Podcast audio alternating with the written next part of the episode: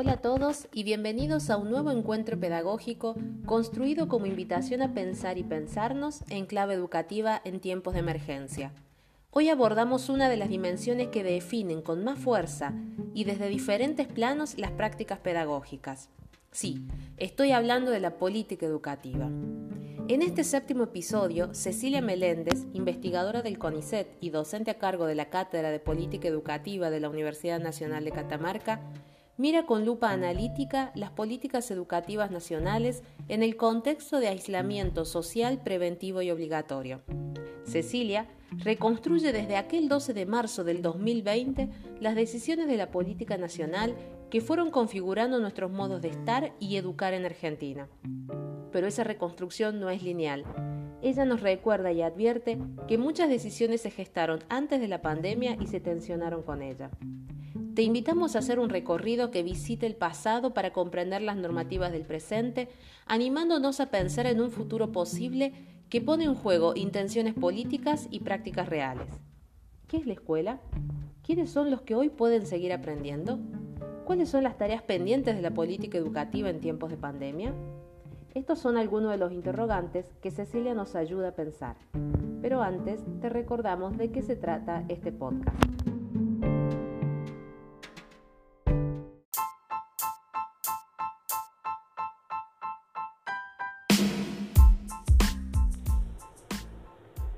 Esta es la serie de podcast de Aprendiendo a enseñar en la comunidad virtual. Somos docentes e investigadores de la Universidad Nacional de Catamarca y del Centro de Investigación y Transferencia CITCA CONICET. Hace tiempo venimos estudiando los procesos de inclusión digital, las intervenciones didácticas mediadas por tecnología y la pedagogía del nivel superior. Creamos este punto de encuentro como una comunidad de práctica en la que podemos reflexionar, aprender y compartir modos de enseñar en la virtualidad en los distintos niveles del sistema educativo. Soy Griselda Díaz y junto a José Yuni, Tania Romero y Celeste Sánchez Escalantes hacemos Aprendiendo a enseñar en la comunidad virtual.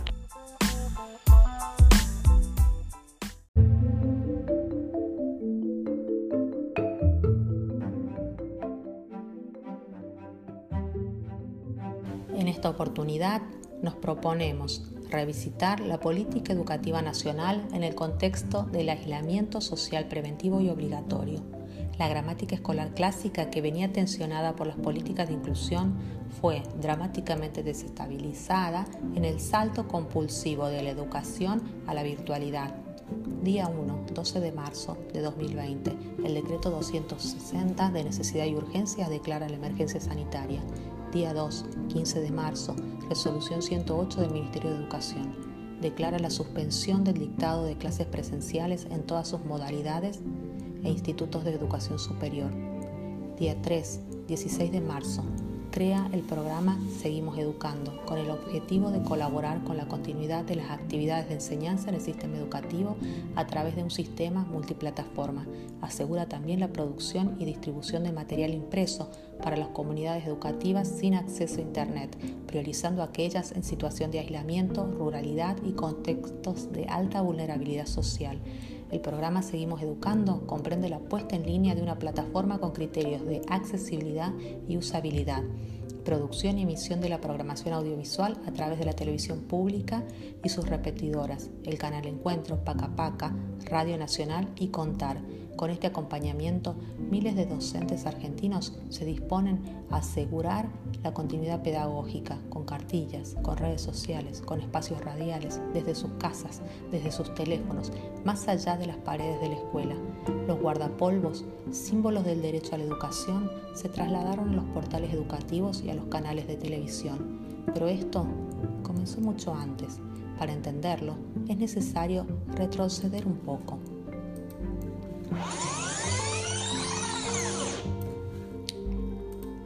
A mediados del siglo pasado, el derecho a la educación fue ampliándose progresivamente a través de la aprobación de declaraciones y tratados internacionales.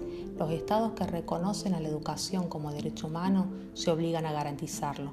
Nuestro país, mediante la Ley de Educación Nacional, 26.206 del año 2006 dispone, entre sus fines y objetivos, asegurar una educación de calidad con igualdad de oportunidades y posibilidades, garantizar la inclusión educativa a través de políticas universales, de asignación de recursos y de estrategias pedagógicas, dando prioridad a los sectores más desfavorecidos, asegurar condiciones de igualdad, respetando las diferencias entre las personas, desarrollar las competencias necesarias para el manejo de los nuevos lenguajes producidos por las tecnologías de la información y la comunicación, reconocer a los pueblos indígenas, el respeto a su lengua y a su identidad, comprometer a los medios masivos de comunicación a asumir mayores grados de responsabilidad ética y social por los contenidos y valores que transmiten, fijar y desarrollar políticas de promoción de la igualdad educativa destinadas a enfrentar situaciones de injusticia, marginación, estigmatización y otras formas de discriminación derivadas de factores socioeconómicos, culturales, geográficos, étnicos, de género o de cualquier otra índole que afecten el ejercicio pleno del derecho a la educación. Reconoce también esta ley a Educar Sociedad del Estado como organismo responsable del desarrollo de los contenidos del portal educativo creado en el ámbito del Ministerio de Educación, Ciencia y Tecnología. También propone mayores niveles de responsabilidad y compromiso de los medios masivos de comunicación con la tarea educativa, sin admitir discriminación de género ni de ningún otro tipo. En el marco de esta ley se implementaron programas como el Conectar Igualdad, el FINES, Planet, y muchos otros. Pero, ¿qué ha pasado entonces? Merie sostiene que hay una realidad con la que los historiadores de la educación están familiarizados y es la enorme brecha que separa las declaraciones de las intenciones y de las prácticas reales. Aun cuando la ley expresa de una concepción amplia de la desigualdad como fenómeno relacional multidimensional, señalando como objetivo desarticular las desigualdades económicas, de género, de acceso a la tecnología, entre otros, no ha sido posible mitigar las enormes desigualdades preexistentes. En definitiva, las desigualdades no solo viven en el corazón de las instituciones, sino también en el corazón de cada uno de nosotros, para llevar a la materialización la ley es necesario el compromiso de los dirigentes que mediante su apoyo brinden y gestionen las condiciones materiales. También la convicción de cada sujeto desde el lugar en el que le toque actuar para que sea posible generar las condiciones para la igualdad de oportunidades. En este panorama, dramas preexistentes interceptan el ideal lineal de progreso al que todo parece encaminarse. Las aulas del siglo XXI en contextos de alta disposición tecnológica no son una realidad posible aún. Los nativos digitales, los ciudadanos de las redes, solo nacen en el radio de la fibra óptica y de los sectores medios y altos, en los márgenes urbanos. No solo no hay dispositivos suficientes y buena conexión, sino que tampoco hay cloacas ni agua. En los parajes rurales no hay caminos ni atención médica regular. En el mejor de los mundos posibles, ese mejor mundo posible no es posible para todos. En este caso, el remedio es más peligroso que la enfermedad. La virtualización de la enseñanza se presenta como la profundización de la desigualdad que la escuela apenas logra disimular.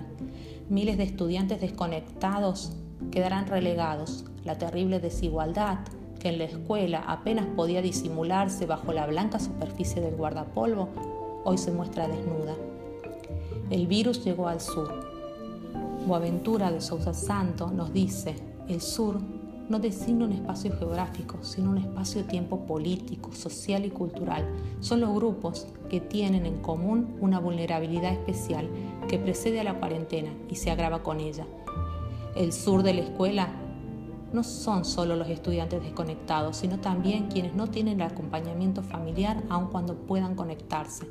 La explicación docente, la interacción con los pares, el genoma de, de la educación no puede ser sustituido por ninguna aplicación y hoy es fuertemente demandado. De nuevo, Merie nos dice, la escuela democratiza las explicaciones, el acompañamiento. La escuela es lo que rompe con las desigualdades familiares y sociales, lo que permite acceder a la alteridad, muchas veces dejada de lado o vivida como una agresión a la cápsula familiar, lo que da a todos la posibilidad de acceder a conocimientos. Eso es la escuela. La política aún tiene que darnos respuestas y ellas deben avanzar hacia la extensión del tendido de fibra óptica, hacia la gratuidad de acceso a todo contenido y uso educativo de las redes y los medios. Las plataformas educativas integrales tienen que posibilitar la interacción entre docentes y alumnos. Tiene que haber un acompañamiento a las familias vulnerables para gestionar las actividades educativas. Hacen falta regulaciones laborales flexibles para padres que deben acompañar en la escolarización a sus hijos menores articulando con sus obligaciones laborales. Hacen falta esquemas de organización laboral y escolar hace falta garantizar que los estudiantes y los docentes cuenten con los recursos y las habilidades para el desarrollo de la continuidad pedagógica. A poco más de dos meses de la suspensión de actividades presenciales, el Consejo Federal de Educación decidió por unanimidad que las evaluaciones serían para el seguimiento, sin calificaciones numéricas, con el pretexto de no avalar las desigualdades. En efecto, es necesario mantener el contacto con el mayor número posible de alumnos y ofrecerles actividades sino para la continuidad pedagógica, para la contención pedagógica.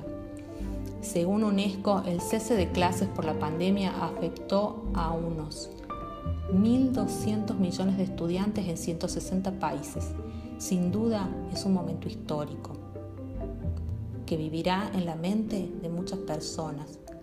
Cuando nos pregunten, ¿qué hacías durante la pandemia de 2020? Podremos decir, enseñaba, aprendía, educaba. Llegó la hora de ir al jardín, estudiaba, pero de casa. Vamos a jugar, acompañaba y también aprender. Si querés ponete el guardapolvo, porque...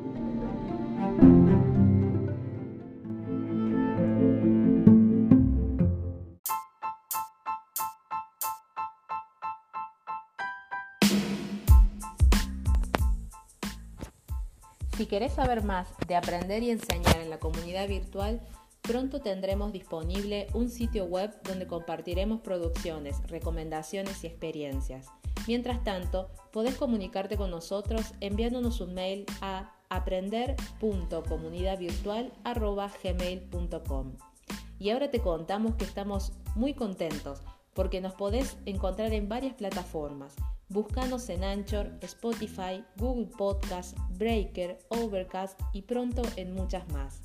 Esta fue una producción de José Juni, Tania Romero, Celeste Sánchez Escalante y Griselda Díaz para la Universidad Nacional de Catamarca y el CITCA CONICET.